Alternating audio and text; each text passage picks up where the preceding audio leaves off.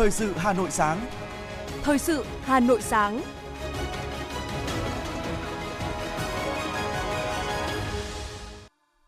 Kính chào quý vị và các bạn. Mời quý vị và các bạn cùng lắng nghe chương trình thời sự của Đài Phát thanh Truyền hình Hà Nội. Chương trình sáng nay, Chủ nhật ngày 20 tháng 11 năm 2022 sẽ chuyển tới quý vị một số nội dung chính sau đây. Chủ tịch nước Nguyễn Xuân Phúc kết thúc chuyến thăm chính thức Thái Lan và dự hội nghị APEC 2022. Tổng giám đốc Quỹ tiền tệ quốc tế IMF nhận định kinh tế Việt Nam là điểm sáng về tăng trưởng và ổn định tại khu vực. Bảo đảm để tất cả mọi người đều có quyền tiếp cận với nền giáo dục ưu việt của nước nhà, nhấn mạnh của Thủ tướng Chính phủ Phạm Minh Chính tại lễ kỷ niệm 40 năm Ngày Nhà giáo Việt Nam. Sau 3 năm học bị gián đoạn bởi dịch Covid-19, năm nay lễ kỷ niệm Ngày Nhà giáo Việt Nam đã được các nhà trường tổ chức tưng bừng rộn rã. Trong một tuần qua, lực lượng quản lý thị trường trên cả nước đã tiến hành kiểm tra, giám sát gần 17.000 cửa hàng bán lẻ xăng dầu để đảm bảo không xảy ra tình trạng găm hàng đóng cửa.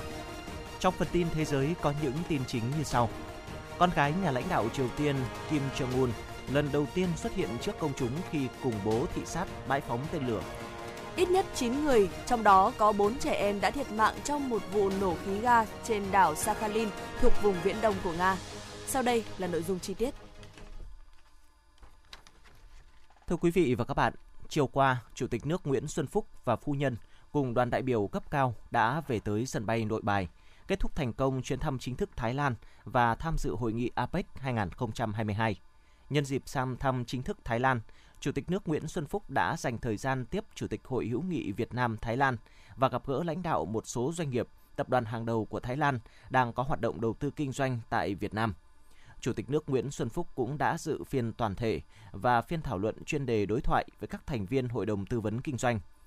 Bên lề tuần lễ cấp cao APEC 2022, Chủ tịch nước Nguyễn Xuân Phúc đã có hàng loạt các cuộc gặp gỡ, tiếp xúc song phương với các nhà lãnh đạo các nền kinh tế thành viên APEC, bao gồm Trung Quốc, Hoa Kỳ, Philippines, Singapore, Hàn Quốc, Australia, Canada, Pháp, Chile và Peru. Chủ tịch nước cũng đã có cuộc gặp gỡ Thái tử, Thủ tướng Ả Rập Xê Út, trưởng khu hành chính đặc biệt Hồng Kông Trung Quốc và Tổng giám đốc Quỹ tiền tệ quốc tế IMF. Trong chuyến thăm Thái Lan và tham dự tuần lễ cấp cao APEC, Chủ tịch nước Nguyễn Xuân Phúc đã hội kiến Phó Tổng thống Peru Diner Boluart. Chủ tịch nước hoan nghênh Quốc hội Peru vừa phê chuẩn hiệp định đối tác toàn diện và tiến bộ xuyên Thái Bình Dương, tạo khuôn khổ pháp lý thuận lợi để nâng cao kim ngạch thương mại song phương trong những năm tới. Năm 2021, kim ngạch thương mại song phương đạt mức kỷ lục 633 triệu đô la Mỹ, tăng 62% so với năm 2020. Phó Tổng thống Diner Boluat mời Chủ tịch nước Nguyễn Xuân Phúc thăm Peru và dự hội nghị cấp cao APEC năm 2024. Peru đặc biệt đánh giá cao hiệu quả hợp tác đầu tư giữa hai nước, các doanh nghiệp Việt Nam góp phần tạo công ăn việc làm và phát triển kinh tế xã hội tại Peru. Hội kiến Tổng thống Pháp Emmanuel Macron, Chủ tịch nước Nguyễn Xuân Phúc trân trọng mời Tổng thống sớm thăm Việt Nam. Tổng thống Emmanuel Macron khẳng định Pháp coi trọng vai trò và vị thế của Việt Nam trong khu vực Đông Nam Á. Tổng thống Pháp mong muốn sang thăm Việt Nam trong năm 2023, nhân kỷ niệm 50 năm thiết lập quan hệ ngoại giao và 10 năm quan hệ đối tác chiến lược. Đây là dịp hai nước thúc đẩy hợp tác mạnh mẽ, toàn diện hơn nữa trên các lĩnh vực, nhất là năng lượng xanh, nông nghiệp và quốc phòng, cũng như hợp tác hiệu quả hơn nữa trên các diễn đàn đa phương. Hai nhà lãnh đạo khẳng định coi trọng quan hệ đối tác chiến lược Việt Nam Pháp với mối quan hệ gắn kết đặc biệt về mọi mặt và mong muốn thúc đẩy hơn nữa quan hệ giữa hai nước. Nhân dịp tham dự hội nghị các nhà lãnh đạo kinh tế diễn đàn APEC lần thứ 29 tại Bangkok, Thái Lan, Chủ tịch nước Nguyễn Xuân Phúc đã hội kiến Thủ tướng Canada Justin Trudeau. Tại cuộc hội kiến, hai nhà lãnh đạo đánh giá quan hệ đối tác toàn diện giữa Việt Nam và Canada ngày càng phát triển mạnh mẽ, tin cậy, chính trị ngày càng sâu sắc thông qua duy trì các tiếp xúc trao đổi cấp cao. Còn hợp tác kinh tế thương mại đầu tư được mở rộng, hợp tác giáo dục, du lịch, giao lưu văn hóa ngày càng được tăng cường, hướng tới kỷ niệm 50 năm ngày thiết lập quan hệ ngoại giao giữa hai nước vào năm tới. Hai nhà lãnh đạo nhất trí thúc đẩy các chuyến thăm cấp cao, các cấp, trong đó Thủ tướng Justin Trudeau trân trọng mời Chủ tịch nước Nguyễn Xuân Phúc thăm Canada trong năm 2023 để thúc đẩy hợp tác trong các lĩnh vực như ứng phó với biến đổi khí hậu, thúc đẩy bình đẳng giới và xử lý các thách thức toàn cầu như an ninh lương thực, an ninh năng lượng và an ninh mạng. Nhân dịp tham dự tuần lễ cấp cao APEC tại Bangkok, Thái Lan, Chủ tịch nước Nguyễn Xuân Phúc đã hội kiến Thủ tướng Hàn Quốc Han Duk-su. Hai nhà lãnh đạo khẳng định Việt Nam coi Hàn Quốc là một trong những đối tác quan trọng hàng đầu và Hàn Quốc tiếp tục coi Việt Nam là đối tác trọng tâm của Hàn Quốc trong khu vực. Hai bên đánh giá cao sự hợp tác trong triển khai các hoạt động kỷ niệm 30 năm thiết lập quan hệ ngoại giao và hướng tới nâng cấp khuôn khổ quan hệ trong năm nay.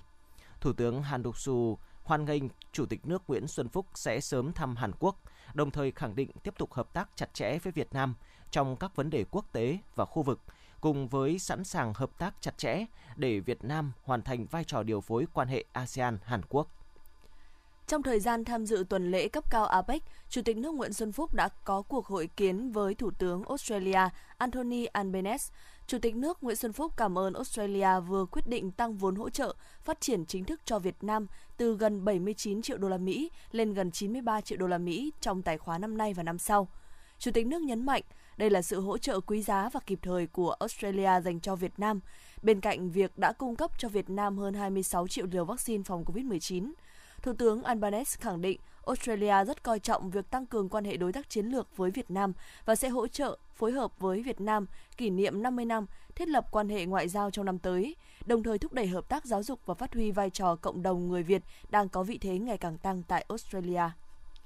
Chủ tịch nước Nguyễn Xuân Phúc cũng đã có cuộc gặp gỡ, tiếp xúc với Tổng Giám đốc Quỹ tiền tệ quốc tế bà Christi, Kristalina Georgieva. Tại cuộc gặp, Chủ tịch nước Nguyễn Xuân Phúc đánh giá cao hợp tác giữa Việt Nam và IMF trong những năm qua, nhất là trong việc IMF tư vấn quản lý kinh tế vĩ mô, chuyển đổi cơ cấu và đổi mới mô hình tăng trưởng của Việt Nam.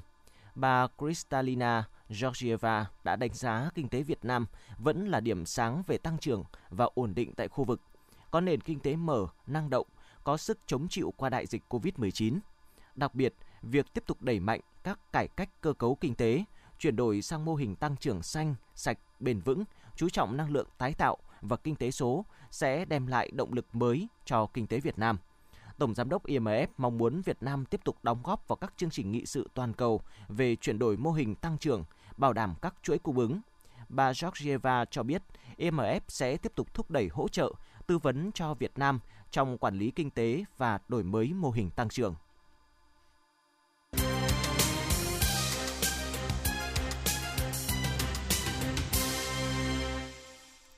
Thưa quý vị, bảo đảm để tất cả mọi người đều có quyền tiếp cận với nền giáo dục ưu việt của nước nhà. Đây là nhấn mạnh của Thủ tướng Phạm Minh Chính tại lễ kỷ niệm 40 năm Ngày Nhà giáo Việt Nam 20 tháng 11 năm 1982, 20 tháng 11 năm 2022. Thay mặt lãnh đạo Đảng, Nhà nước và với tất cả tình cảm, sự tri ân sâu sắc, Thủ tướng thân ái gửi tới các thế hệ thầy giáo, cô giáo, cán bộ quản lý giáo dục trên mọi miền Tổ quốc lời chào trân trọng, lời thăm hỏi thân thiết và lời chúc mừng tốt đẹp nhất – Thủ tướng nhấn mạnh, kỷ niệm 40 năm Ngày Nhà giáo Việt Nam là dịp để chúng ta tri ân hơn 1,6 triệu nhà giáo trên cả nước và biết bao thế hệ thầy giáo, cô giáo luôn cống hiến thầm lặng, bền bỉ cho sự nghiệp giáo dục thế hệ tương lai.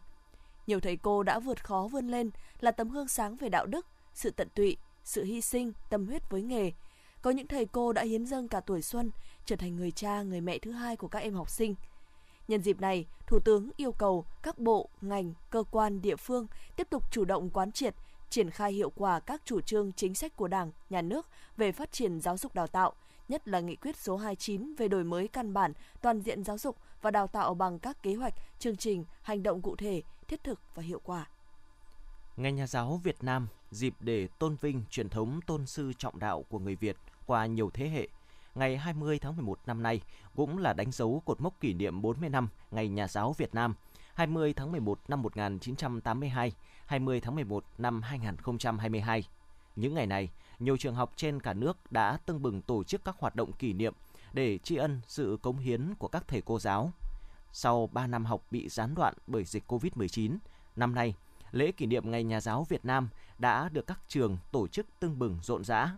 Nhân ngày lễ lớn của ngành giáo dục và đào tạo, dịp này nhiều trường đại học trên khắp cả nước cũng tổ chức kỷ niệm ngày thành lập trường. Đáng chú ý, một số đại học mới thành lập cũng long trọng tổ chức lễ ra mắt ấn tượng. Sự kiện kỷ niệm 40 năm ngành Nhà giáo Việt Nam được Bộ Giáo dục và Đào tạo xác định là một trong những việc trọng tâm trong năm nay. Trong chuỗi các hoạt động, đại diện lãnh đạo Đảng, Nhà nước, lãnh đạo Bộ Giáo dục và Đào tạo đã cùng chúc mừng, tri ân, khích lệ các nhà giáo, những người đã có đóng góp quan trọng cho sự nghiệp giáo dục và đào tạo của đất nước. Trường Trung học phổ thông Quốc Oai tổ chức lễ kỷ niệm 60 năm thành lập trường và chào mừng 40 năm Ngày Nhà giáo Việt Nam 20 tháng 11 năm 1982, 20 tháng 11 năm 2022. Trải qua 60 năm xây dựng trưởng thành, thầy và trò trường Trung học phổ thông Quốc Oai đã nỗ lực vững bước đi lên, trở thành một thương hiệu giáo dục, một địa chỉ tin cậy về chất lượng dạy và học, đạt được nhiều thành tích đáng ghi nhận. Năm 2021-2022, nhà trường được tặng cờ đơn vị xuất sắc phong trào thi đua của thành phố, được Bộ Giáo dục và Đào tạo tặng bằng khen. Nhân dịp này, Giám đốc Sở Giáo dục và Đào tạo Trần Thế Cương và Bí thư huyện ủy Quốc Ai Nguyễn Văn Thọ đã trao cờ thi đua xuất sắc của thành phố và bằng khen của Bộ Giáo dục và Đào tạo tặng trường Trung học phổ thông Quốc Oai, tặng bằng khen của Bộ Giáo dục và Đào tạo cho các cá nhân có thành tích xuất sắc trong giảng dạy. Thưa quý vị và các bạn, trải qua gần 60 năm xây dựng và trưởng thành, các thế hệ lãnh đạo, cán bộ, giáo viên và học sinh trường Trung học cơ sở Song Phương, huyện Hoài Đức đã không ngừng nỗ lực phấn đấu để hoàn thành mục tiêu đã đề ra và trở thành điểm sáng trong công tác dạy và học của địa phương. Với quyết tâm xây dựng nhà trường có môi trường học tập nề nếp kỷ cương, thân thiện, mang đến cho học sinh trí thức toàn diện, Ban giám hiệu trường Trung học cơ sở Song Phương luôn chú trọng xây dựng môi trường sư phạm đoàn kết và lành mạnh, đẩy mạnh thực hiện các phong trào thi đua do ngành giáo dục và đào tạo phát động như dạy tốt, học tốt, mỗi thầy cô giáo là tấm gương đạo đức, tự học và sáng tạo, xây dựng trường học thân thiện, học sinh tích cực. Nhà trường cũng luôn quan tâm đổi mới phương pháp dạy học. Vì thế, các tiết học luôn đa dạng về phương pháp và kỹ thuật dạy học nhằm tích cực hóa hoạt động học tập của học sinh. Em Nguyễn Thu Trang, học sinh lớp 7A, trường Trung học cơ sở Song Phương, huyện Hoài Đức cho biết. Chúng con rất vinh dự và tự hào là thế hệ học sinh thứ 60 của nhà trường được học tập và vui chơi dưới mái trường có bề dày truyền thống như vậy, rèn luyện để trở thành con ngoan trò giỏi, xứng đáng với truyền thống của nhà trường. Đến nay, trường có đầy đủ giáo viên các bộ môn với trình độ chuyên môn đạt chuẩn và trên chuẩn 100%. Quy mô trường lớp cũng không ngừng được mở rộng. Trong hành trình 60 năm đầy khó khăn vất vả, thế nhưng cũng rất đối tự hào. Đến nay, trường Trung học cơ sở Song Phương đang mang một diện mạo hoàn toàn mới. Trường lớp khang trang cùng đội ngũ nhà giáo có trình độ và tâm huyết. Mái trường Song Phương đã và đang trở thành nơi gửi gắm niềm tin của các bậc phụ huynh và ươm mầm ước mơ của bao thế hệ học trò. Từ khi thành lập đến nay, đội ngũ cán bộ giáo viên của nhà trường luôn được công nhận giáo viên dạy giỏi các cấp, chiến sĩ thi đua cấp cơ sở ngày càng tăng. Năm học 2019-2020 có 3 giáo viên giỏi cấp huyện. Năm 2021-2022 có 7 giáo viên giỏi cấp huyện. Tính riêng 5 năm học gần đây, tỷ lệ học sinh xếp loại khá giỏi của trường Trung học cơ sở Song Phương luôn đạt sấp xỉ 70%. Tỷ lệ học sinh xếp loại hạnh kiểm tốt đều đạt trên 80%. Các cuộc thi và kỳ thi học sinh giỏi các cấp qua các năm học của nhà trường đều có học sinh đạt giải, góp phần chung vào bề dày thành tích của nhà trường. Nhà trường cũng được công nhận danh hiệu đơn vị đạt chuẩn văn hóa. Ba năm học gần đây được Chủ tịch Ủy ban dân huyện Hoài Đức tặng danh hiệu tập thể lao động tiên tiến. Bà Lưu Thị Mậu, hiệu trưởng trường Trung học cơ sở Song Phương, huyện Hoài Đức nói: Chúng tôi phối hợp tốt với ờ, hội khuyến học của xã, đấy với hội đồng giáo dục của xã để cũng có cái ờ, việc khen thưởng, động viên kịp thời đối với các đồng chí giáo viên đào tạo ra một học sinh giỏi cấp huyện, cấp tỉnh, cấp thành phố hoặc cấp quốc gia thì cũng có những cái phần thưởng xứng đáng. Sau 60 năm xây dựng và trưởng thành, trường Trung học cơ sở Song Phương ngày càng đàng hoàng hơn, to đẹp hơn với những công trình phòng học, phòng chức năng, phòng bộ môn và nhà đa năng cùng đầy đủ các trang thiết bị đồ dùng dạy học hiện đại và đáp ứng được sự phát triển của xã hội và công cuộc đổi mới giáo dục hiện nay. Ông Đỗ Văn Toàn, Chủ tịch Ủy ban dân xã Song Phương, huyện Hoài Đức cho biết.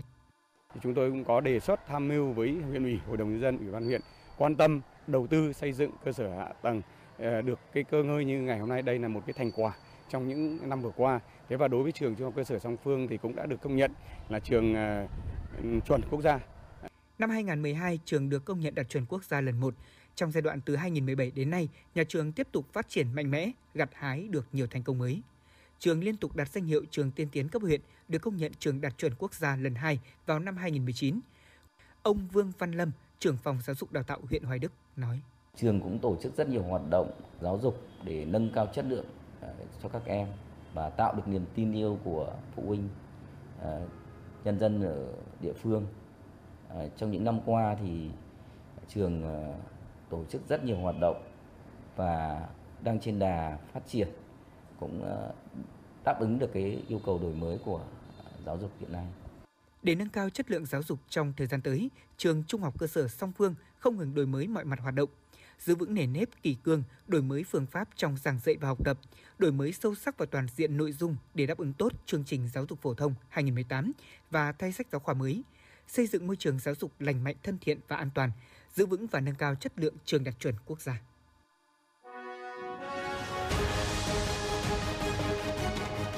Thời sự Hà Nội, nhanh, chính xác, tương tác cao. Thời sự Hà Nội, nhanh, chính xác, tương tác cao.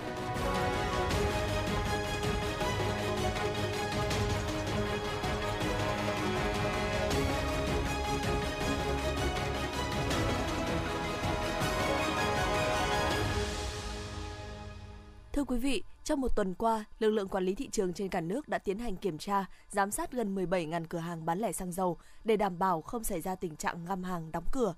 Đại diện Tập đoàn Xăng dầu Việt Nam đánh giá, với giải pháp mạnh mà chính phủ đưa ra, cùng với việc tăng cường kiểm tra, giám sát, xử lý theo quy định của pháp luật, các hành vi đầu cơ trục lợi, găm hàng, chờ tăng giá hoặc là các hành vi vi phạm pháp luật khác, tình trạng đứt gãy nguồn cung cục bộ sẽ được giải quyết.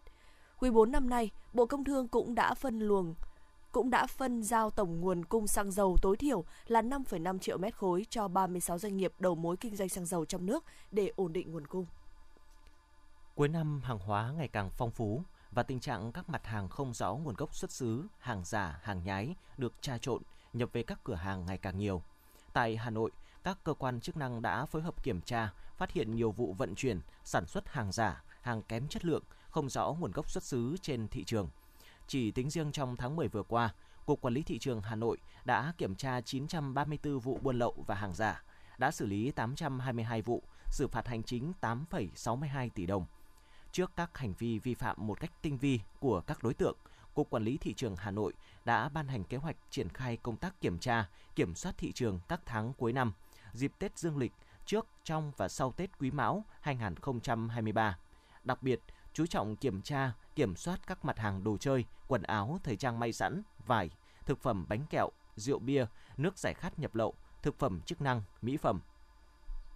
Sở Công Thương Hà Nội vừa phối hợp với Ủy ban Nhân dân huyện Ba Vì khai trương điểm giới thiệu và bán sản phẩm ô cóp tại thôn Việt Long, xã Tản Lĩnh. Điểm giới thiệu và bán sản phẩm ô cóp trưng bày và giới thiệu các sản phẩm mật ong núi Ba Vì, năm dược liệu Tản Liên Sơn, dược liệu của đồng bào dân tộc Giao, gà đồi Ba Vì, các sản phẩm chế biến từ sữa Ba Vì, chè và bưởi của tỉnh Yên Bái. Cửa hàng nằm trên tuyến đường đến các địa điểm tham quan, danh thắng của huyện, thuận lợi để quảng bá, giới thiệu sản phẩm OCOP tới du khách.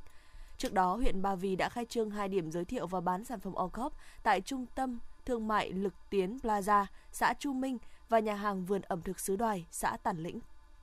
Thưa quý vị và các bạn, thời gian qua, tình trạng quyền lợi của người tiêu dùng bị vi phạm nghiêm trọng – trong khi vai trò, trách nhiệm bảo vệ của cơ quan quản lý nhà nước lại chưa được thể hiện một cách rõ ràng. Tại kỳ họp thứ tư, Quốc hội khóa 15 vừa qua, dự án luật bảo vệ quyền lợi người tiêu dùng sửa đổi đã được trình Quốc hội xem xét cho ý kiến lần đầu.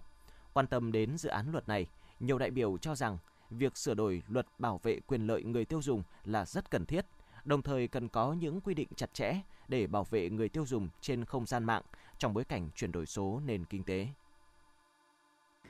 cho rằng dự thảo luật bảo vệ quyền lợi người tiêu dùng lần này cần hoàn thiện quy định về trách nhiệm của tổ chức cá nhân kinh doanh trong việc cung cấp thông tin, giao kết hợp đồng, tiếp nhận giải quyết yêu cầu của người tiêu dùng trong các giao dịch, đặc biệt là giao dịch trên không gian mạng, nhiều đại biểu đề nghị sửa đổi theo hướng quy định việc đảm bảo an toàn thông tin trong giao dịch điện tử không chỉ được thực hiện theo quy định của luật an toàn thông tin mạng và luật an ninh mạng, mà còn phải thực hiện theo quy định của luật công nghệ thông tin để đảm bảo tính toàn diện hệ thống trong đối tượng được điều chỉnh của các luật có liên quan.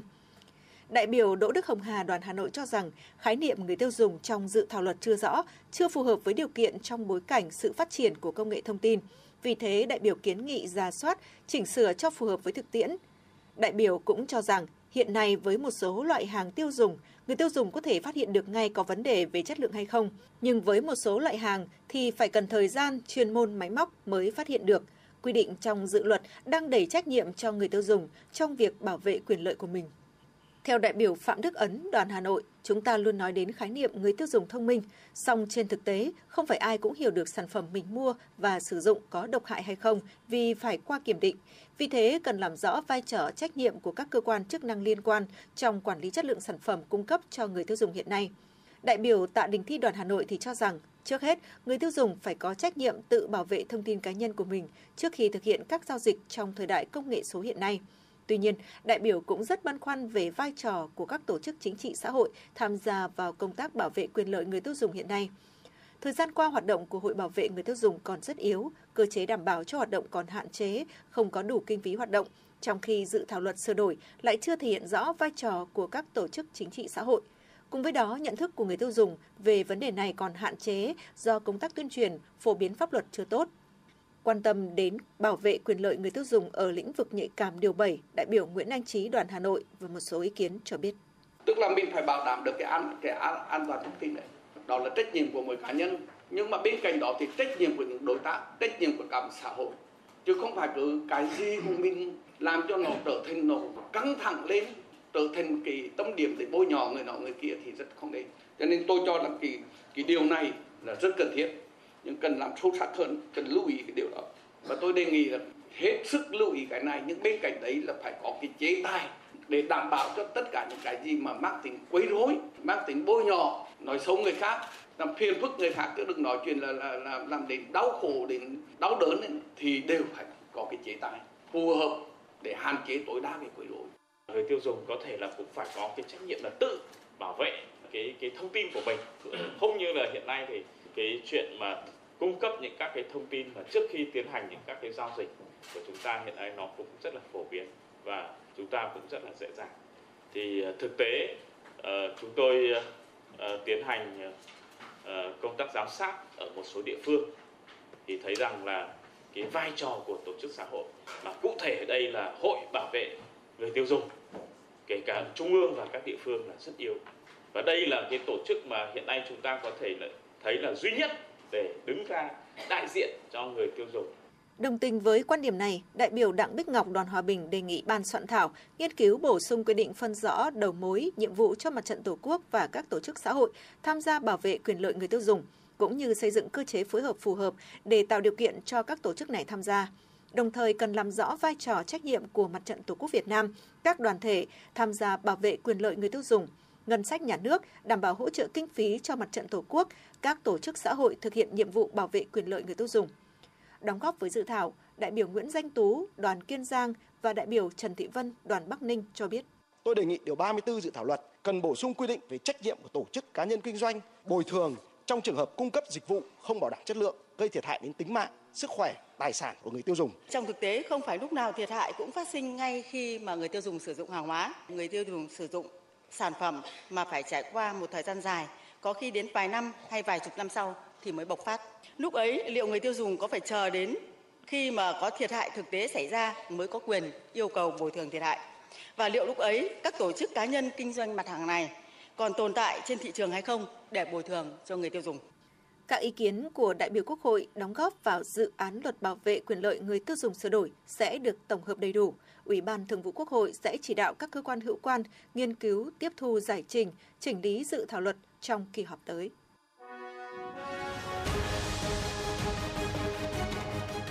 FM 90 cập nhật trên mọi cung đường. FM 90 cập nhật trên mọi cung đường.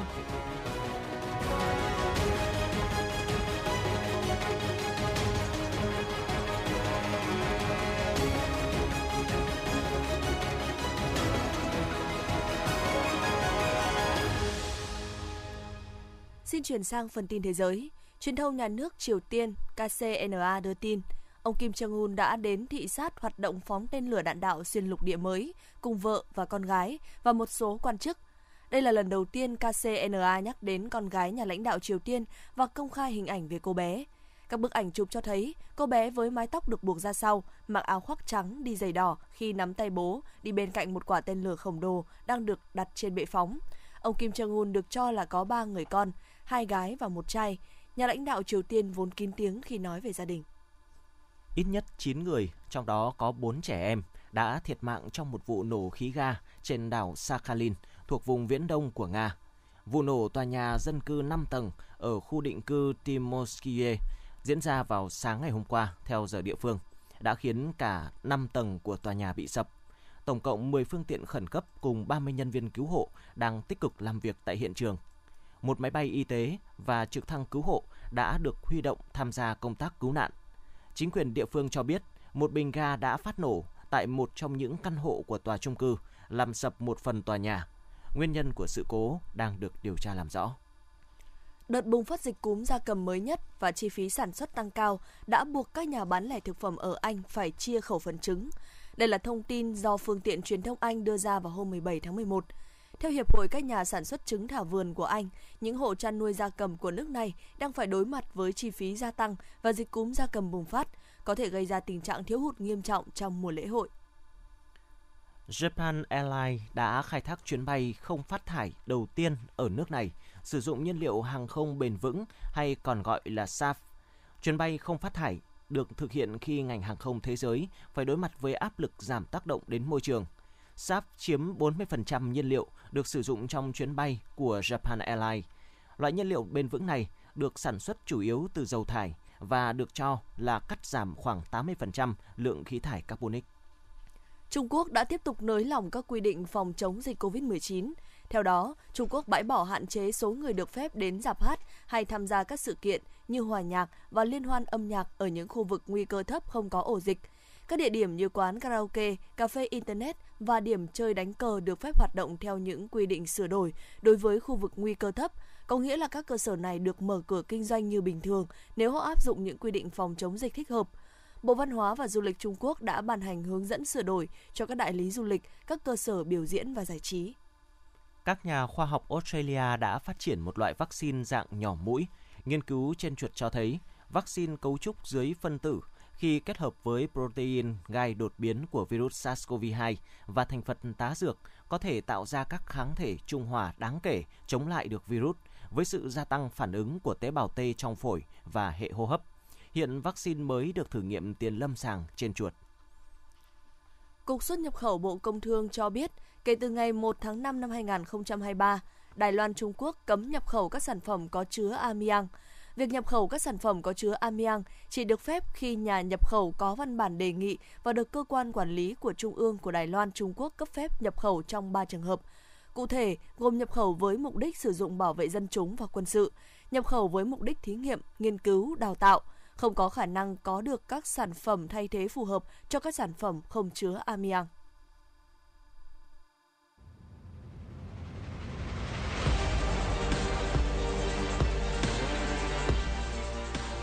Bản tin thể thao Bản tin thể thao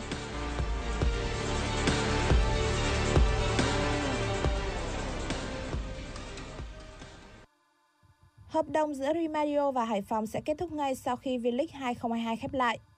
Trong thời gian qua, đôi bên tiến hành đàm phán, gia hạn hợp đồng nhưng không tìm được tiếng nói chung.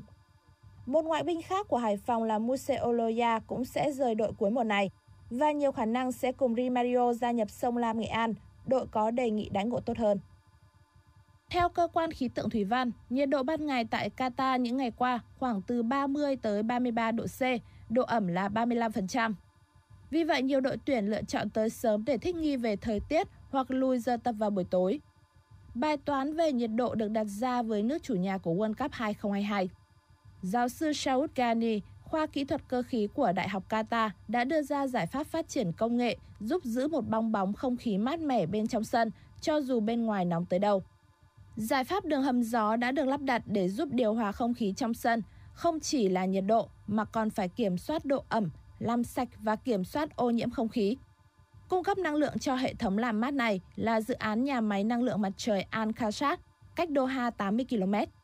Công nghệ tương tự đã được tích hợp vào các nhà kính nông nghiệp ở Samakata. Trận đấu cuối cùng của bảng đỏ tại giải quần vợt ATP Final là cuộc đối đầu giữa Stefano Tsitsipas và Andrei Rublev. Bước ngoặt trong set đấu đầu tiên tới ở game thứ tư, hai tay vợt giằng co nhau liên tục và Tsitsipas cuối cùng có được điểm break ở cơ hội thứ hai. Tay vợt người Hy Lạp tận dụng tốt lợi thế và nhanh chóng kết thúc set 1 với tỷ số 6-3. Set 2 diễn ra chóng vánh và tới game thứ 8, Rublev đã vượt lên dẫn trước 40-15 dù Tsitsipas cầm ra bóng. Tay vợt người Hy Lạp chỉ cứu được một nguy cơ mất break, trong khi Rublev tận dụng tốt cơ hội này để san bằng tỷ số một đều và buộc trận đấu phải bước vào set 3. Bước vào set quyết định, tay vợt người Hy Lạp mất thêm một điểm break ở game thứ 7 và nhanh chóng thua 2-6, qua đó thua luôn cả trận với tỷ số 1-2. Với màn lội ngược dòng này, Rublev giành vé vào bán kết và đối thủ của tay vợt này là Casper Ruud. Dự báo thời tiết khu vực thủ đô Hà Nội. Khu vực trung tâm thành phố Hà Nội không mưa, sáng sớm có sương mù nhẹ, nhiệt độ từ 23 đến 29 độ. Quý vị và các bạn vừa nghe chương trình thời sự của Đài Phát thanh Truyền hình Hà Nội, chỉ đạo nội dung Nguyễn Kim Khiêm, chỉ đạo sản xuất Nguyễn Tiến Dũng, tổ chức sản xuất Xuân Luyến, đạo diễn Kim Oanh, phát thanh viên Hồng Hạnh Tuấn Anh cùng kỹ thuật viên Duy Anh thực hiện. Xin chào và hẹn gặp lại quý vị trong chương trình thời sự 11 giờ trưa nay.